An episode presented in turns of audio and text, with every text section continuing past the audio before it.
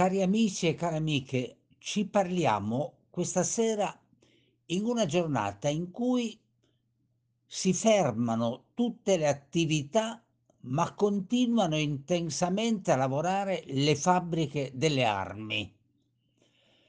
Non possiamo parlare comodamente di Bibbia senza sentire la contraddizione di questa società in cui non si cessa mai di fare gli strumenti della guerra.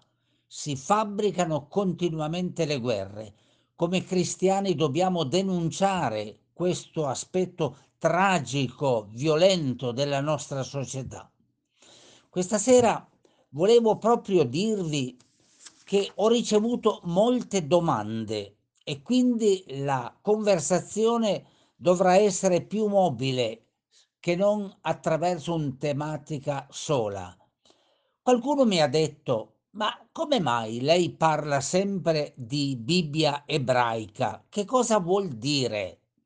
Oh, Bibbia ebraica è quella grande Bibbia che noi abbiamo nelle nostre case ed è la parte precedente i Vangeli, le lettere di Paolo e gli altri scritti.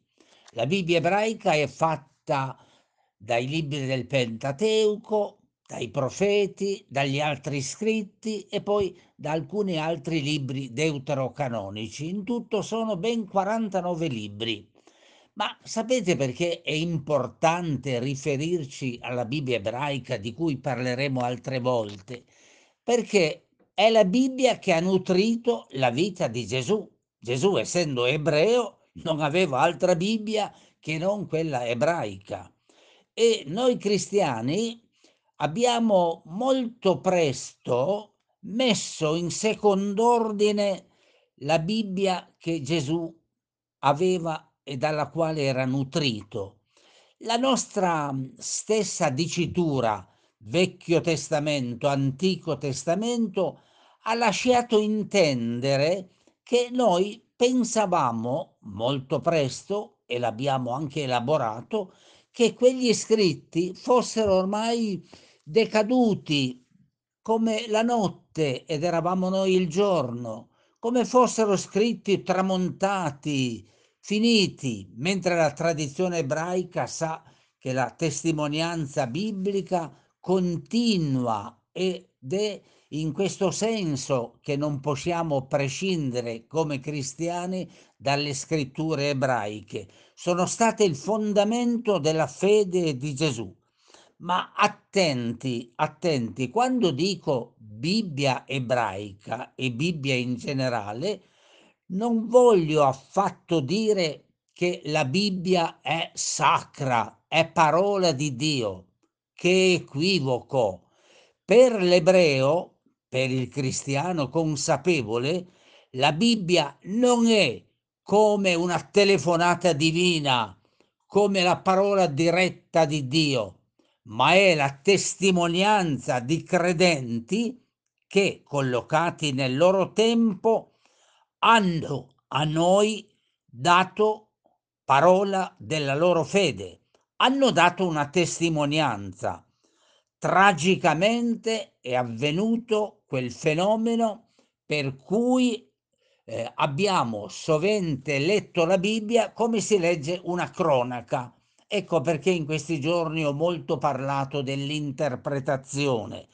La Bibbia non interpretata può diventare addirittura un manuale della violenza, può diventare un libro di barzellette, perché il suo linguaggio, il contesto in cui è scritta vanno conosciuti, interpretati. Senza interpretazione la Bibbia si presta ad essere un manuale ad ogni uso anche dei più spregiudicati. Ma intanto vorrei dire che la Bibbia ebraica, tanto per concludere questa prima premessa, è un insegnamento prezioso perché essendoci un unico mistero di Dio, il monoteismo non è un'ideologia, è l'annuncio dell'unico grande mistero di Dio, non c'è posto per tutto quell'arsenale di devozioni che noi cristiani abbiamo creato, le Madonne, i Santi e poi abbiamo fabbricato anche tre dei, la Trinità. No, la Bibbia ebraica ci riconduce all'unico mistero di Dio. Ed allora vuol dire demolire quel castello di venerazioni, adorazioni, idolatrie che noi abbiamo connesso alla nostra esperienza cristiana. Quindi diciamo che i due testamenti della Bibbia non sono parola di Dio ma sapete perché dico questo? Non certo per sminuirli, ma per dirci che per cercare e trovare la parola di Dio bisogna partire dalla scoperta della testimonianza di queste donne, di questi uomini che nella loro fede di Dio ci hanno parlato, ma con i connotati e i limiti della loro stessa esperienza. Vi devo dire però che qualche volta ho la percezione che ci siano ancora dei preti nelle chiese che alla fine di una lettura biblica chiudano così, parola di Dio. È un vero atto di ignoranza. Bisognerebbe sostituire questa dizione tradizionalistica con testimonianza del Vangelo di Marco, testimonianza del libro dell'Esodo e allora sì che avremmo un senso ed avremmo la capacità di capire che cos'è la Bibbia. Bisogna cercare il senso e non tanto le parole immediate, la cronaca che è deviante in chi legge la Bibbia. Parleremo però nelle prossime settimane di questo e anche gli strumenti che sono utili e necessari per affrontare bene questo lavoro della lettura della Bibbia. Ma che cosa vorrei dire? Mi è arrivata soprattutto una domanda. Eh, qual è la interpretazione che si può dare, ad esempio, ad un brano così noto come la moltiplicazione dei pani? Qualcuno mi ha fatto questa domanda tra le tante che mi sono arrivate e che cercherò di affrontare eh, giorno dopo giorno. Innanzitutto, eh, questo è un fatto scontato, sovente in molte predicazioni avviene che Gesù sia visto quasi come un mago, un mago che ha preso quei cinque pani e due pesci e li ha trasformati, li ha moltiplicati. A parte il fatto che il brano biblico non dice nulla di questo, questa lettura è veramente tragica. Perché? Perché la condivisione, che è il linguaggio che qui vuole trasmetterci un messaggio, è tipico dei profeti. Che cosa fanno i profeti di Israele? sono quelli che condividono il pane, insegnano alla gente a condividere, a mettere insieme. Questo racconto non è una magia, non è che Gesù fa il mago e che da cinque pani e due pesci trova una moltitudine eh, da saziare.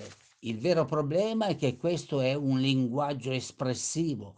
Gesù non fa nessuna magia. Gesù è un profeta, è un maestro che sa toccare il cuore. Il vero comportamento di Gesù è che convince i cuori a condividere, a prendere la decisione di non tenere per sé. Quelli che erano in viaggio con lui avevano delle scorte, tiratele fuori, vedrete che ce ne sarà con tutti. Guardate, amici, è questa la lettura. Non si tratta di battere le mani ad un mago, a Gesù che ha moltiplicato pani e pesci. È una lettura comoda. Noi troviamo sempre un mago che ci risolve i problemi, ma è un'illusione. I cosiddetti racconti di miracolo, come questo di cui abbiamo parlato, sono ben altro non ci permettono di fare gli spettatori di un mago, un bel teatrino, in cui battiamo le mani, ma il racconto di miracolo, nella sua espressione simbolica e vitale, ci dice mettiti in questione, non applaudire, non stare esterno al racconto. De, sei tu che devi dividere il pane, il pesce, sei tu che devi dividere il tempo, le risorse, le tue doti le tue capacità. Ecco la ricchezza della Bibbia ebraica che Gesù aveva nel cuore e nella vita e che i primi cristiani portarono con sé. Bisogna raccogliere questi simboli, questi linguaggi per farli diventare vita, altrimenti nasce il fondamentalismo.